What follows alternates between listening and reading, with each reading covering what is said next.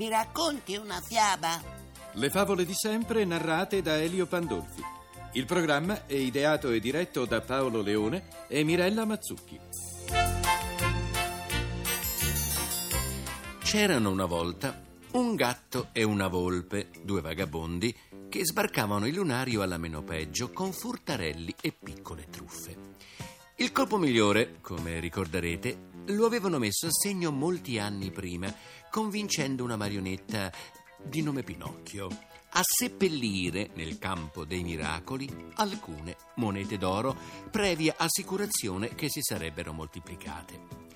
Il caso volle che, a distanza di tanto tempo, i due compari capitassero proprio dalle parti del sedicente campo dei miracoli, per cui si chiesero che fine potesse aver fatto il burattino Pinocchio. Di domanda in domanda non tardarono a scoprire la sua casa natale, e cioè un modesto laboratorio di falegnameria gestito da un tal Geppetto.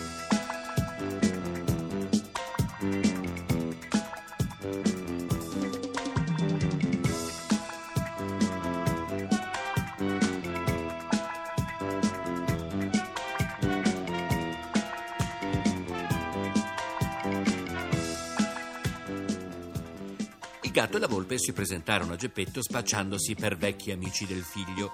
Il falegname anzianissimo e male in arnese li accolse con grande cordialità ed offrì loro delle pere, non avendo di meglio. Con grandi sospiri, Geppetto raccontò al gatto e alla volpe la mirabolante storia di Pinocchio, che da burattino si era trasformato in un bambino responsabile e studioso.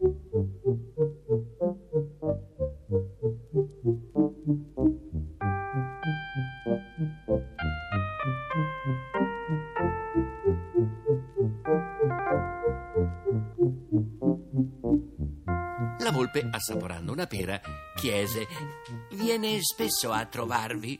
Non molto, rispose Geppetto. Sapete, Pinocchio ha tanto da fare. Eh, ormai è un uomo. Il gatto e la volpe, sornioni, manifestarono il loro apprezzamento per la carriera di Pinocchio con esagerati commenti. Quindi la volpe disse: E voi come ve la cavate? Oh, io, io ho un gruccioletto da parte, rispose il vecchio, il frutto di tanti anni di lavoro. Miau. E pensate che vi basterà? intervenne il gatto. E lo spero. Mai e poi mai andrei a chiedere aiuto al caro Pinocchio. Il gatto e la volpe si scambiarono un'occhiata. Pinocchio vi ha mai parlato del campo dei miracoli? fece la volpe. No, che cos'è? La volpe chiarì a Geppetto le miracolose doti di quel campo, dove, se si seppelliva del denaro, sarebbe cresciuta una pianta in grado di centuplicare le monete.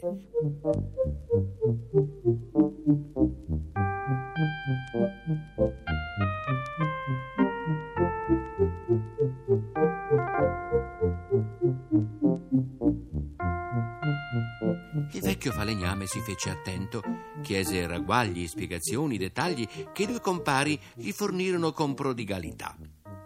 Geppetto andò a sollevare una pietra ed estrasse un sacchetto di sonanti zecchini.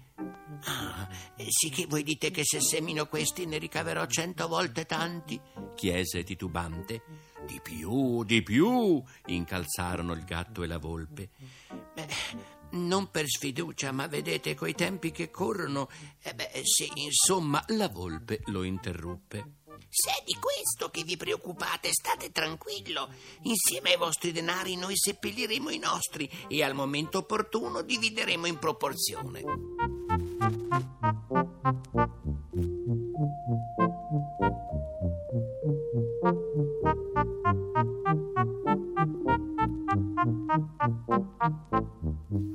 Proposta parve convincere Geppetto, che diede appuntamento ai due compari per la sera successiva alla taverna del Gambero Rosso.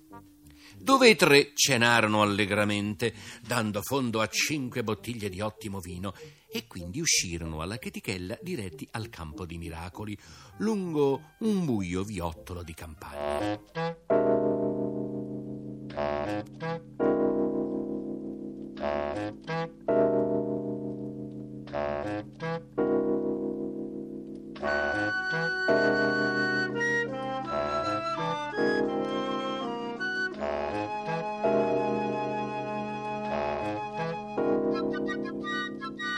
La volpe, fingendo di scrutare attentamente il terreno, indicò il posto più idoneo e subito il gatto cominciò a scavare una buca. Al termine, la volpe con serenità mise nella buca le dieci monete d'oro e invitò Geppetto a fare altrettanto. Ma siete proprio sicuri? balbettò il vecchio falegname in un rigurgito di diffidenza.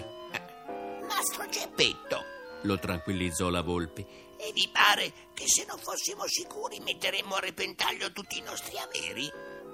Geppetto parve convinto e rovesciò nella buca il contenuto del suo prezioso sacchetto, un bel mucchio di zecchini d'oro. Ricoperta la buca, il terzetto tornò alla taverna del Gambero d'Oro per trascorrervi la notte. L'indomani, all'alba, avrebbero raggiunto il luogo della semina per raccogliere dalla pianta, nel frattempo cresciuta, centinaia e centinaia di sonanti zecchini.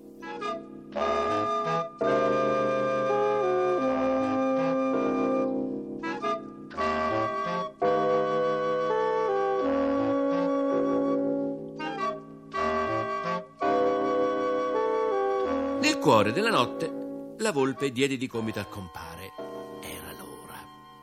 Scivolarono davanti alla camera di Geppetto e filarono verso il campo per far man bassa delle monete sepolte. Ma quando giunsero sul posto, un'amara sorpresa li attendeva. La buca era vuota, ripulita.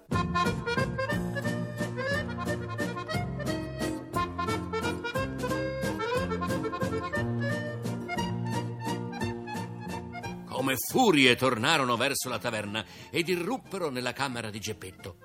Vuota anche quella. Del vecchio nessuna traccia. Fuori di sé la volpe saltò al collo del gatto, accusandolo di essere l'artefice di quel piano fasullo, e il gatto, ritorcendo contro il compare le stesse accuse, si difese con le unghie e con i denti. Il taverniere, allarmato per quella feroce zuffa, chiamò i gendarmi che portarono in prigione i due compari saldamente incatenati.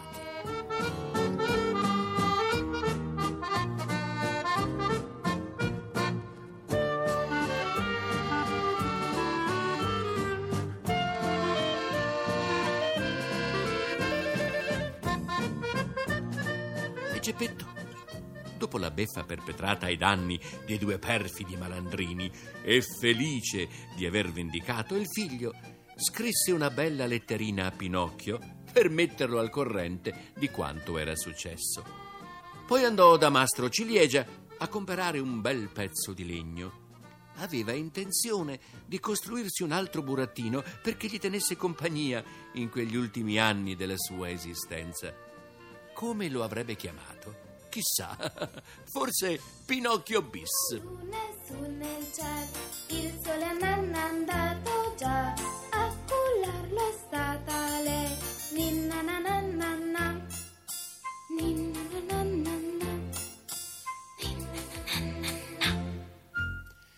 Abbiamo trasmesso Mi racconti una fiaba? Le favole di sempre, narrate da Elio Pandolfi. Tecnico del suono Gina Collauto. Regia di Paolo Leone e Mirella Mazzucchi. Di Vittorio Vighi avete ascoltato Il gatto e la volpe.